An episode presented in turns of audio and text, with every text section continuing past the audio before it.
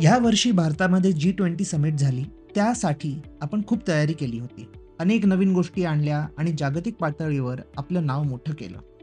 G twenty नेमकं काय आहे? याचा उद्देश काय असतो? भारताची यात काय भूमिका होती? काय चांगलं झालं? काय खराब झालं? आणि या वर्षी नेमकं असं काय झालं की जी ट्वेंटीची चर्चा जरा जास्तच झाली? हे सगळं मी या एपिसोडमध्ये तुमच्यासमोर उलगडणार आहे. So don't go anywhere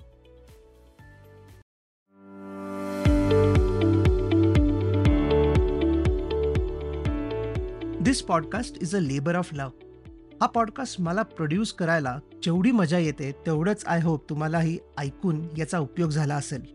तर आता तुम्ही या पॉडकास्ट प्रोडक्शनमध्ये माझी साथ देऊ शकता.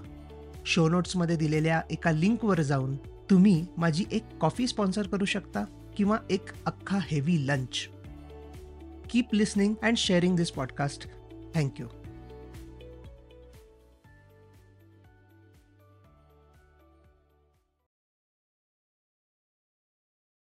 so यावर्षी जी ट्वेंटीची चर्चा जरा जास्त झाली आहे. याची दोन मुख्य कारणं आहेत असं मला वाटतं.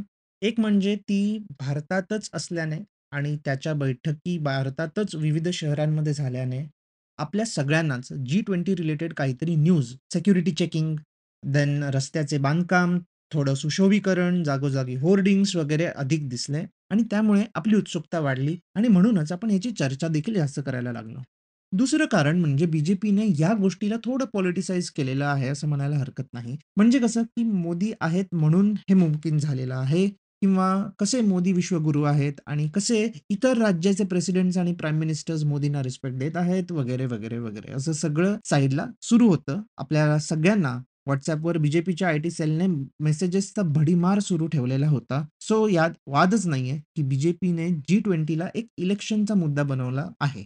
त्याचबरोबर न्यूज चॅनल्सवरही याची चर्चा जरा जास्त होती. कारण ऑब्व्हियस आहे, एवढी मोठी गोष्ट भारतात सुरू होती, तर न्यूज चॅनल्स तर चर्चा करणारच. पण आपल्याला माहिती असेलच, की न्यूज चॅनल्स किती सुंदर पद्धतीने सगळ्या न्यूज कव्हर करतात. त्यामुळे त्यांनी इतर दुसरी कुठलीही न्यूज न दाखवता हेच दाखवणं पसंत केलं. केवळ भारत, प्रधान सेवक, जी-20 आणि इनडायरेक्टली बीजेपीचं गुणगान गायलंय. ह्यात एकच गोष्ट चांगली झाली, की ऍटलिस्ट हिंदू, मुस्लिम आणि भारत वर्सेस पाकिस्तान व्यतिरिक्त दुसऱ्या कुठल्या तरी गोष्टींवरती निदान चर्चा झाल्या आणि थोडंसं का होईना कव्हरेज मिळालं. असो, या दोन गोष्टींमुळे आपल्यामध्ये अवेअरनेस तरी निर्माण झाला, की जी-20 सारखं काहीतरी जगात असतं. सो पहिले ते जाणून घेऊयात, की जी-20 नेमकं काय असतं? जी-20 हा वीस देशांचा एक ग्रुप आहे. हे वीस देश म्हणजे जगातले टॉप 20 जी-डी-पी असणारे देश आहेत. यात कोण-कोण आहेत? Argentina, Australia, Brazil, Canada, China, France, Germany, India, Indonesia, Italy, Japan, Mexico, Russia, Saudi Arabia, South Africa, South Korea, Turkey, United Kingdom आणि युनायटेड स्टेट्स ऑफ अमेरिका. याच्या व्यतिरिक्त युरोपियन युनियन देखील यात मोडला जातो. आता हे बघा, ईयूमध्ये फ्रान्स, जर्मनी वगैरे आहेतच, जे जी ट्वेंटीचे मेंबर्सही आहेत. पण ईयू म्हणजे युरोपियन युनियन हा एक सेपरेट मेंबर देखील आहे. त्याचबरोबर स्पेन मेंबर नसला तरी परमनंट गेस्ट म्हणून स्पेनला इन्व्हिटेशन दरवर्षी मिळतं. आणि या वर्षीच्या बैठकीत आफ्रिकन युनियनला देखील जी मध्ये सामील करून घेतलेलं आहे. सो आता जी-20 नसून खरं तर जी-21 आहेत असं म्हणायला हरकत नाही. आफ्रिकन युनियनमध्ये एकूण 55 देश आहेत. सो याच गोष्टींवरून सुरू करूयात. यावर्षी आफ्रिकन युनियनला जी मध्ये स्थान मिळालं आहे आणि ही फार मोठी गोष्ट आहे. कारण आफ्रिकन खंडाला जनरलीच कोणत्याच इंटरनॅशनल फोरममध्ये नीट रिप्रेझेंटेशन मिळालेलं नाही आहे आणि त्यामुळे बऱ्याचदा ग्लोबल लेवलच्या डिस्कशनमध्ये किंवा डिसिजन मेकिंग प्रोसेसमध्ये त्यांना सहजपणे निग्लेक्ट केलं जातं. पण ॲटलिस्ट आता त्यांच्या या युनियनला स्थान मिळालेलं आहे, जी फार मोठी गोष्ट आहे. मागच्या वर्षीच बायडन यांनी एयू म्हणजेच आफ्रिकन युनियनला जी ट्वेंटीमध्ये आणण्याविषयी सपोर्ट दर्शवला होता. मग यावर्षी पंतप्रधान मोदी यांनी हा पॉईंट या वर्षीच्या अजेंड्यावर आणला. खरं तर आपला या वर्षीच्या ऑब्जेक्टिव्सपैकी सर्वात महत्त्वाचा ऑब्जेक्टिव्ह ग्लोबल साऊथला एक स्थान देणं किंवा त्यांच्या गरजा, त्यांच्या इच्छा यांना वाव मिळणं यावर आपण भर दिला होता. ग्लोबल साऊथ आणि ग्लोबल नॉर्थ असे दोन गट साधारणपणे मानले जातात. नॉर्थ म्हणजे नॉर्दर्न हेमिस्फिअरवर असलेले देश म्हणजे इक्वेटरच्या वरचे साऊथ म्हणजे सदर्न हेमिस्फिअरमध्ये असलेले देश म्हणजेच इक्वेटरच्या खालचे. जर डेव्हलप्ड कंट्रीजना आपण ग्लोबल मॅपवर स्पॉट केलं तर तुम्हाला दिसेल की सगळे देश हे नॉर्दर्न हेमिस्फिअरमध्ये आहेत. For example US, UK, Canada, Europe, Japan etcetera. फक्त ऑस्ट्रेलिया सदर्न हेमिस्फिअरमध्ये आहे. पण सुरुवातीला ग्लोबल नॉर्थ म्हणजे सगळे डेव्हलप्ड नेशन्स ज्यात ऑस्ट्रेलिया, न्यूझीलंडही मोडतात, असा एक शब्दप्रयोग इंटरनॅशनल लेवलवर सुरू करायला लागले आणि तेच आत्ताही आपण कंटिन्यू करतो. आणि म्हणून डेव्हलपिंग कंट्रीजना किंवा इमर्जिंग मार्केट्सना किंवा विकसनशील देशांना ग्लोबल साऊथ असं म्हणायला लागले. सो नॉर्थ व्हर्सेस साऊथ हे असा प्रकारे डिव्हिजन आहे. एक्झॅक्टली नॉर्थमध्येच आहेत का? एक्झॅक्टली साऊथमध्येच आहेत का? तर असं नाही. डेव्हलप्ड कंट्रीजना ग्लोबल नॉर्थ म्हणतात. डेव्हलपिंग कंट्रीजना ग्लोबल साऊथ असं म्हणतात. सो यावर्षी आपण सगळ्या डेव्हलपिंग कंट्रीजना एकत्र आणण्याचं काम केलेलं होतं आणि हा आपला मुख्य अजेंडा होता. यावर्षी आपल्याकडे प्रेसिडेन्सी होती. तर सगळ्या मीटिंग्ज आपल्या देशात झाल्या. होस्ट नेमकं काय-काय करतो, हे जरा जाणून घेऊया. सर्वप्रथम मीटिंगचा अजेंडा ठरवण्याचं काम होस्ट कंट्री करतो. सो जसा ग्लोबल साऊथला रिप्रेझेंट करणं आपला एक अजेंडा होता, तसंच क्लायमेट चेंजवर ॲक्शन घेणं, करप्शनवर मात करणं, बायोफ्युएल्सचा उपयोग वाढवणं वगैरे देखील आपल्या अजेंड्यामध्ये होते. सो हे फार महत्त्वाचं असतं कारण कशावर चर्चा झाली पाहिजे आणि त्या चर्चांना एक दिशा देणं किंवा वेग देण्याचं काम होस्ट कंट्रीकडे असतं. प्लस लॉजिस्टिक्स सांभाळावे लागतात.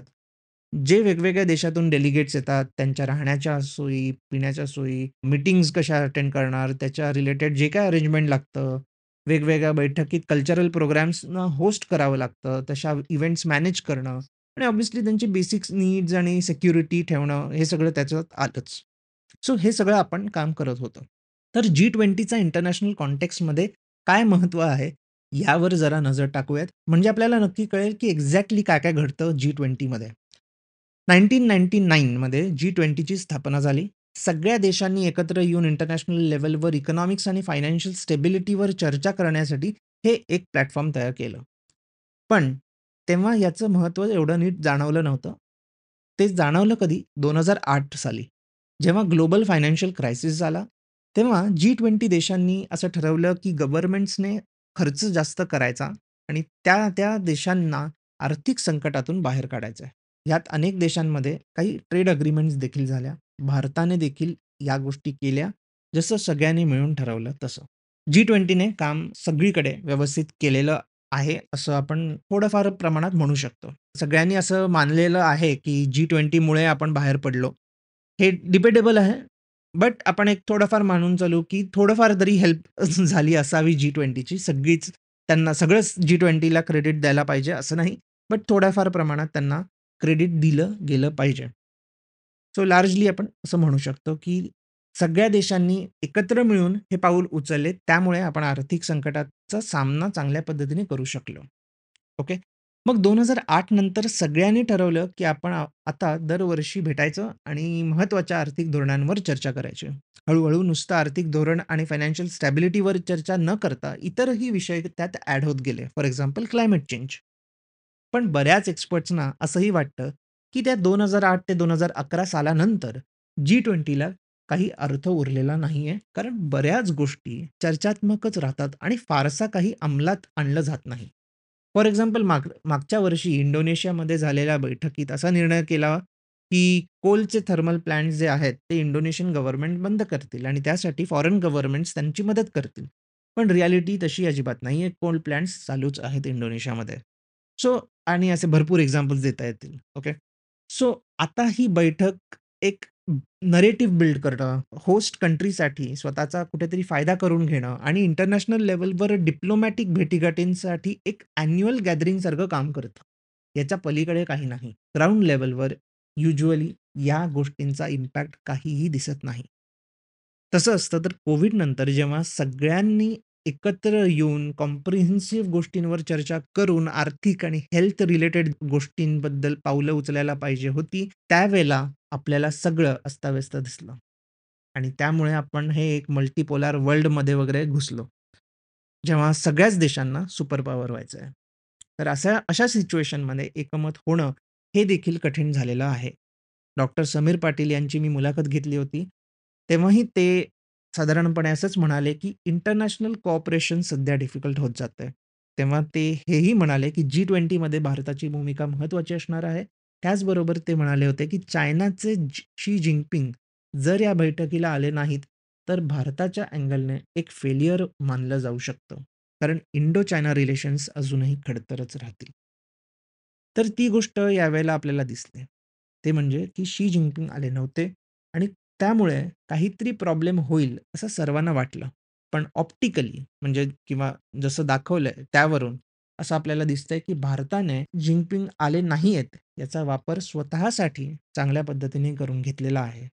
आता ही गोष्ट बरोबर आहे की इंडो चायना रिलेशनशिप्स अजूनही त्यात प्रोग्रेस आपल्याला दिसलेला नाहीये. सो ती एक वेगळी गोष्ट आहे. बट लेट अस सी की भारताने असं काय केलंय ज्यामुळे सगळे आपली चर्चा करतायत, आपली प्रशंसा करतायत. पहिली गोष्ट आपल्याला लक्षात घेतली पाहिजे. सध्याच्या काळात भारताचा इंटरनॅशनल लेवलवर झालेली इमेज म्हणजे आपण चायनाच्या क्लोज आहोत इन टर्म्स ऑफ जॉग्रफी आणि बऱ्याच बाबतीत ट्रेड आणि बिझनेससाठी सुद्धा. जरी आपल्यात मिलिटरी कॉन्फ्लिक्ट्स असले तरीही. हा एक पॉईंट आहे. आणि दुसरा पॉईंट आपल्या रशियाबरोबरचा क्लोजनेस. हिस्टॉरिकली आपण रशियाबरोबर क्लोज होतो आणि नुकतंच माजी पंतप्रधान मनमोहन सिंग यांनी देखील भारताच्या रशियासाठी जो स्टँड इंडियन गव्हर्नमेंटने सध्या घेतलेला आहे या युद्धाच्या काळात, त्याची प्रशंसा केली होती. मध्ये अ, मागे कधीतरी राहुल गांधीने देखील अ, गव्हर्नमेंटची बाजू घेतलेली होती या गो गो या टॉपिकमध्ये. सो रशिया आणि इंडियाच्या रिलेशनशिप्स फार स्ट्राँग आहेत आणि ते ठेवावेत यात कोणत्याच पार्टीमध्ये मतभेद नाहीयेत. ही आय फील एक अ, इन जनरल एकच गोष्ट आहे जिथे बी-जे-पी आणि काँग्रेस फाईट करत नसतील. देन आपल्याला यामागचं लॉजिक समजून घेतलं पाहिजे आणि त्याची मुळे नेहरूंच्या नॉन अलाइनमेंट मूव्हमेंटमध्ये आहेत. ते म्हणजे त्या काळी नेहरूंनी असा स्टँड घेतलेला होता, की इंडिया कोणत्याच ब्लॉकचा मेंबर बनणार नाही. नायदर कम्युनिस्ट रशिया किंवा डेमोक्रॅटिक आणि कॅपिटलिस्ट अमेरिका. इंडिया सर्वप्रथम आपला स्वतःचा विचार करेल इतरांच्या आधी. आणि आपण आत्तासुद्धा तेच करतो. यूएस बरोबरही आपले घट्ट नाते आहेत. For example in IT sector आपल्या सगळ्यांचे रिलेटिव्हज आणि फ्रेंड्स यूएसमध्ये आहेत आणि त्याचबरोबर आपण रशियालाही जवळ ठेवलेलं आहे. जरी आपण कोणी रशियामध्ये जात नसलो, तरी गव्हर्नमेंट कॉन्ट्रॅक्ट्स आणि डिफेन्स रिलेटेड गोष्टींसाठी आपण रशियाबरोबर आहोत. म्हणून रशिया-युक्रेन युद्धामध्ये आपण रशियाला फुल प्रूफ सपोर्ट दिला नसला, तरी एका सटल वेमध्ये आपण सपोर्ट केलेलं होतं. पण युद्ध या संकल्पनेवर आपण ठाम होतो, की असं करणं चुकीचं आहे. आणि तेच यावर्षीच्या डिक्लेरेशनमध्ये आपण मांडलं. लास्ट इयरच्या डिक्लेरेशनमध्ये रशियावर कडाडून टीका केली होती आणि त्यामुळे रशिया आणि चायनाने हे जी20चं डिक्लेरेशन ॲक्सेप्ट केलं नव्हतं. पण आपण यावर्षी शब्दखेळी करून रशियावर डायरेक्ट टीका न करता, आपण अशा प्रकारेने ते डिक्लेरेशन लिहिलेलं आहे, की सहमताने ते मंजूर झालं आणि कोणीही आक्षेप घेतलेला नाही. ही फार मोठी गोष्ट आहे, कारण या पोलराइज जगात हे डिक्लेरेशन ॲक्सेप्ट होणं, आपण म्हणू शकतो, की एक ग्लिमर ऑफ होप आहे, की थोड्या गोष्टींसाठी का होईना अख्खं जग एकत्र आलं. This is the first important thing of the G20 of this year. Second important thing आहे आफ्रिकन युनियनला आणणं, ज्यावर आपण मग अशी चर्चा केली. आता या व्यतिरिक्त अनेक गोष्टींची चर्चा झाली आहे, पण मला त्या फारशा महत्त्वाच्या वाटल्या नाहीत गिवन द ट्रॅक रेकॉर्ड. त्यातल्या काही गोष्टी पाहूयात. पहिलं म्हणजे इंडिया, मिडल ईस्ट कंट्रीज आणि युरोप असा एक इकॉनॉमिक कॉरिडॉर बनवायचा प्लॅन आहे. हा असा एक प्रकल्प आहे, जो चायनाच्या बेल्ट अँड रोड इनिशिएटिव्हला टक्कर देणार आहे. आपल्याबरोबर या मिडल ईस्ट आणि युरोपियन कॉरिडॉरमध्ये यूएस आणि वर्ल्ड बँकने देखील कॉन्ट्रीब्यूट करायचं ठरवलेलं आहे. हा प्रकल्प फारच भारी वाटेल, जर जसं दर्शवलंय तसंच पुढे झालं, तर खूपच भारी आहे. बट अनफॉर्च्युनेटली याचे डिटेल्स अवेलेबल नाही आहेत होपफुली काहीतरी छान आपल्याला कधीतरी ऐकायला मिळेल. पण चायनाचा बी-आर-आय प्रोजेक्ट जो आहे, त्याचं काम खूप आधीपासून सुरू झालेलं आहे आणि त्याचा वेगही खूप जास्त आहे. इंडिया, मिडल ईस्ट आणि युरोपियन कॉरिडॉरचा प्रोजेक्ट अजून भारी वाटला असता, जर आपण 7-8 वर्षांपूर्वीच याची सुरुवात केली असती तर. पण आता हा प्रोजेक्ट कितपत पुढे जाऊ शकतो याबद्दल खात्री नाहीये. चायनाच्या विरुद्ध एक वातावरण ज तयार झालेलं आहे. ही एक चांगली गोष्ट आहे या प्रोजेक्टला सक्सेसफुल बनवण्यामध्ये. पण नुसतंच त्याचं मोटिव्हेशनने कितपत ग्राउंड लेव्हलवर काम होणार आहे, याची खात्री आत्ता देता येत नाही. युज्युअली अ, असे multi country, multi year projects फार काळ कागदावरच राहतात आणि काम सुरू करण्यामध्ये बराच वेळ किंवा बरेच अडथळे निर्माण होतात. जर असलेले इन्फ्रास्ट्रक्चर जोडणं असा जर अजेंडा असेल, तर ते कदाचित लवकर होऊ शकतं आणि लवकर म्हणजे किमान 7-8 वर्ष तरी हा पण जर नव्याने इन्फ्रास्ट्रक्चर करायचं असेल, तर त्याला बराच वेळ लागू शकतो आणि तोपर्यंत चायनाचा बी-आर-आय कदाचित रेडी देखील झाला असेल. अजून एक ह्याच्यात महत्त्वाचा फॅक्टर आहे, जो मला वाटतं अंडरस्कोर करणं इम्पॉर्टंट आहे, जो बरेच लोक किंवा बरेच एनालिस्ट्सने सोडलेला आहे. तो म्हणजे की चायनाला हे करता आलंय किंवा त्यांना ते जमलंय बिकॉज ते जगातले one of the largest lender आहेत. म्हणजे कर्ज देणारा देश आहे. आपण ही भूमिका स्वतःहून घेऊ शकत नाही, कारण आपण कर्ज घेतोय. आपण ते रिव्हर्स करणं म्हणजे फार मोठं काम आहे आणि त्याला खूप आय डोंट नो ते पॉसिबल जरी आहे का आता? सो कर्ज देऊन इन्फ्रास्ट्रक्चर क्रिएट करणं हा बी-आर-आयचा अजेंडा आहे किंवा त्याचा एक मेन मेकॅनिझम आहे. आपण ते करू शकतो का? टेक्निकली आता तरी आपल्याकडे कॅपॅसिटी नाही आहे सो याचा अर्थ बी-आर-आयच्या पावलावर आपण जाणार नाही आहोत. त्यामुळे मला असं वाटतं, की कर्ज देऊन इन्फ्रास्ट्रक्चर प्रोजेक्ट्स करणं हे इंडियाला किंवा या ग्रुपला कदाचित जमणार नाही किंवा तो वेळखाऊ काम असू शकतं आणि त्यामुळे आपण त्या मार्गाने कदाचित जाणार नाहीत. असं मला मला एक वाटतं. आय डोंट नो खरं काय आहे? मला काहीच आयडिया नाही आहे बट मला असं वाटतं, की त्यामुळे आपण वेगळ्या एका इनडायरेक्ट वेमध्ये एकत्र येऊ. सो आपण एका प्रोजेक्ट मॅनेजरच्या स्वरूपात असू rather than a financier. I don't know. हे मी असं जस्ट अंदाज लावतोय. मला पण काही आयडिया नाहीये या एक्झॅक्ट प्लॅन काय आहे. सो असं एक काहीतरी होऊ शकतं असं मला वाटतं. दुसरी अनाउन्समेंट ज्याची चर्चा होतीये ती म्हणजे ग्लोबल बायोफ्युएल अलायन्स. आता इंडियाने याआधी इंटरनॅशनल सोलार अलायन्स आणि Coalition for Disaster Resilient Infrastructure अशा दोन मोठ्या इंटरनॅशनल लेवलवर संस्था तयार करायचं काम केलेलं आहे. पण त्यात अपेक्षेपेक्षा फारच कमी काम झालेलं आहे. यात बरंच मोठं ब्रँडिंग आणि देखावा जास्त आहे. पण अगेन ऑन ग्राउंड काम एवढं झालेलं नाहीये. सो बायोफ्युएल अलायन्सचा आणि इकॉनॉमिक कॉरिडॉरचा देखील असंच होण्याची शक्यता आहे, असं मला वाटतं. आणि एकंदरीतच जर डिक्लेरेशन पाहिलं आणि असं नाही की यावर्षीचंच, इन जनरल जी20चं डिक्लेरेशनला फारसा अर्थ नसतो. असं ही वारंवार लोकांनी अ, ह्या क्रिटिसिझम केलेलं आहे. सो आत्ता जसं आपण मोठ्या प्रमाणात जी20 समिट पार पाडलं आहे, तसंच नेक्स्ट इयर ब्राझीलही करणार आहे आणि ते त्यांची तयारी या वर्षीच्या डिसेंबरपासूनच करणार. सो या गोष्टी ज्या अनाउन्स केलेल्या आहेत, त्या पार पाडणे यावर फोकस युजली कमी असतो आणि न्यू होस्ट आणखीन काय-काय नवीन करू शकेल, जेणेकरून त्या नव्या होस्टला ब्राउनी पॉईंट्स मिळतील, याकडे जास्त फोकस असतो. सो इन जनरल जी20ला हल्ली लोक सिरियसली घेत नाही आहेत in terms of economic development किंवा ॲक्च्युअल काहीतरी ऑन ग्राउंड इम्प्लिमेंटेशन होणार आहे यावर.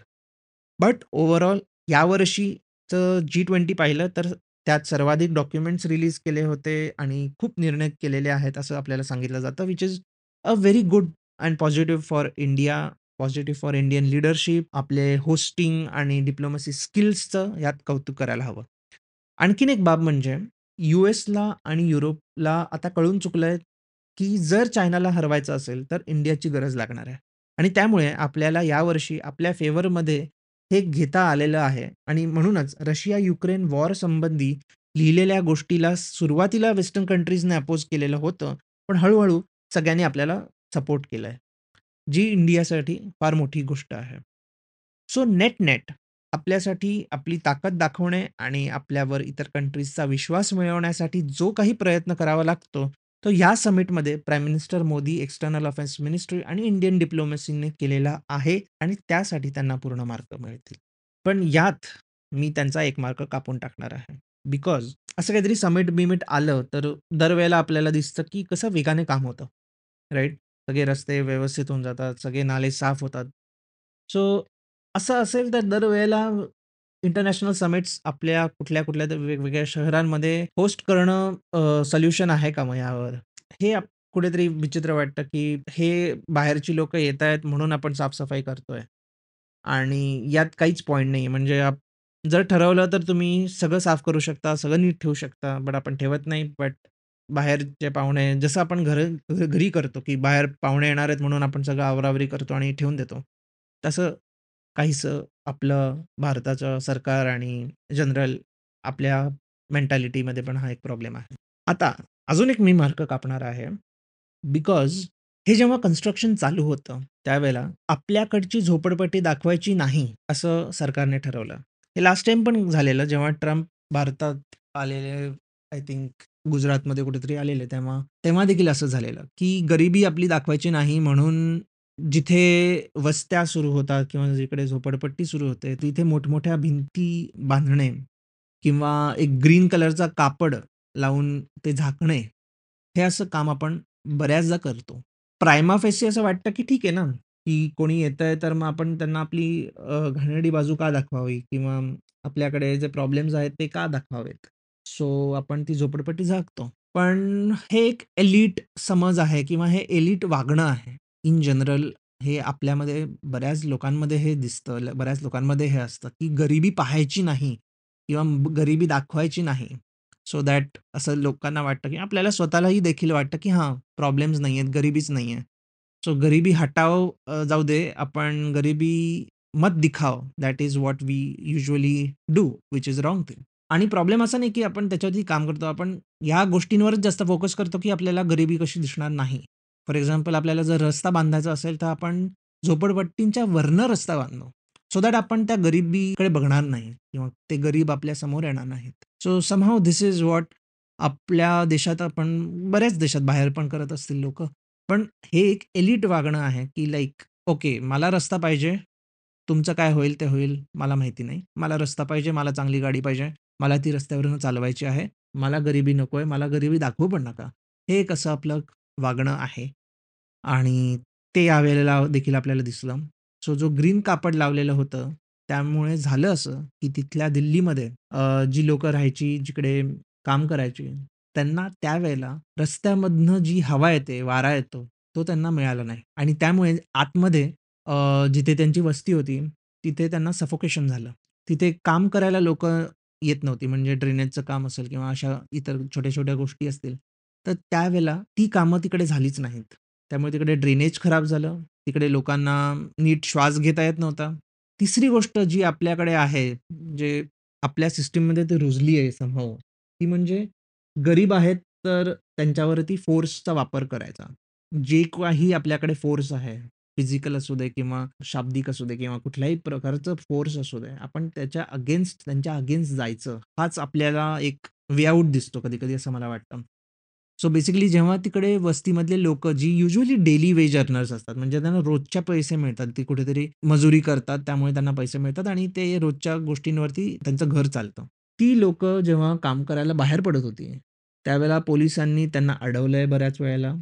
त्यांनी सांगितलंय की तुम्ही जायचं नाही बाहेर आणि त्यामुळे त्यांना असा निर्णय घ्यायला लागला, की ओके आम्ही बाहेरच जाणार नाही म्हणजे आणि ते बाहेर गेले नाहीत. त्यामुळे बऱ्याच घरांमध्ये त्यांना रोजचे पैसे जे लागतात, ते मिळाले नाहीत. हा एक कुठेतरी आपल्या सिस्टीममध्ये प्रॉब्लेम आहे आणि तो आपण कसा सोडवायचा माहिती नाही. बट हे अशा पद्धतीचं पोलिसांचं वागणं किंवा एकंदरीत सिस्टीमचं वागणं आहे. विच आय फील की कुठेतरी कधीतरी चेंज व्हायला पाहिजे. फॉर्च्युनेटली तिकडे फार मोठ्या प्रमाणात सिरियसरित्या काही प्रॉब्लेम झालेले नाहीत. पण त्या लोकांची रोजीरोटी मात्र अडली. बरेच व्हिडिओ आलेले आहेत समोर तुम्ही यूट्यूबवर पाहू शकता. ते ऐकून खूपच दुःख वाटतं, की तेही माणूस आहेत आणि आपल्याच देशातले आहेत. सो अशा प्रकारे गरिबी न पाहणं हे इंडियन गव्हर्नमेंटचं वर्षानुवर्ष जे करत आलेलं आहे, त्यात काही नवीन नाहीये. पण हे असं करणं चुकीचं आहे आणि त्यासाठी वन मोर मार्क डिडक्टेड.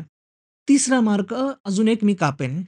ते म्हणजे आपण यूएस प्रेसिडेंट बायडनला प्रेस कॉन्फरन्स घेण्यात सॉर्ट ऑफ आपण त्यांना नकार दिला. त्यांना प्रेस कॉन्फरन्स घ्यायची होती आणि आपण सांगितलं, की यूएसमधले किंवा वेस्टर्न प्रेसमधले जी लोकं असतील, जर्नलिस्ट असतील, त्यांना आम्ही एंट्री देणार नाही.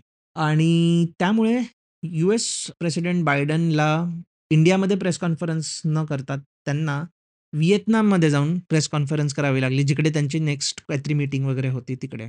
सो तिथे ते जाऊन जी ट्वेंटीबद्दल बोलले. इंडिया हा एक डेमोक्रॅटिक इलेक्टोरल कंट्री आहे. तिथे त्यांना प्रेस फ्रीडम जिथे अपेक्षित आहे, की जिथे असायला पाहिजे, तिथे त्यांना ते प्रेस फ्रीडम मिळालं नाहीये. पण त्यांना ते व्हिएतनाममध्ये जाऊन करावं लागलं. व्हिएतनाम हा एक कम्युनिस्ट देश आहे, जिथे प्रेस फ्रीडम नाही आहे ऑलमोस्ट. सो तिथे जाऊन त्यांना ती प्रेस कॉन्फरन्स करावी लागली. Which is a sad thing. तुम्हाला आठवत असेल, की मोदी जेव्हा युएसमध्ये गेलेले, तेव्हा तिकडे एका प्रेस रिपोर्टरने त्यांना प्रश्न विचारलेले हिंदू, मुस्लिम आणि अशा गोष्टींवरती आणि त्याच्यानंतर त्या प्रेस रिपोर्टरला केवढं ट्रोल करण्यात आलं आपल्याकडे.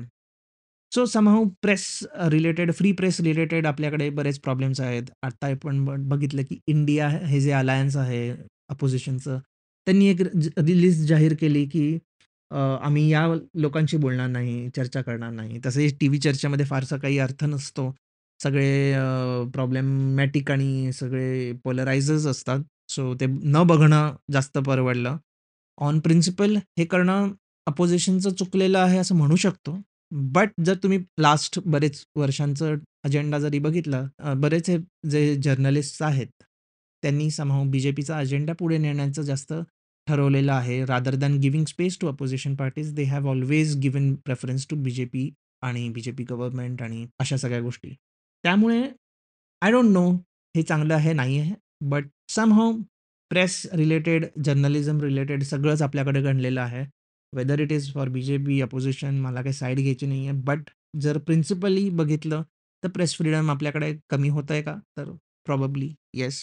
आणि ते इंडियन गव्हर्नमेंट किंवा इंडियनमधल्या लोकांसाठी तर जाऊ दे, बट प्रेसिडेंट ऑफ यू एसला पण हा प्रॉब्लेम येतोय. तर त्यामुळे आपल्याला कुठेतरी याबद्दल पण विचार करायला हवा, की what about other things, right so यावर आपण नंतर कधीतरी एपिसोड करू.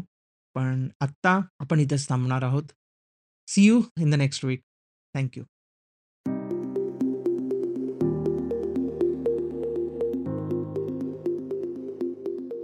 हा episode Spotify Apple podcast ब्रिंच pods Gaana, Jio Saavn, Amazon Music, Wynk Music apps, econ गलीच्या वेबसाईटवर आणि कुठल्याही लीडिंग पॉडकास्ट ॲप्सवर ऐकू शकता.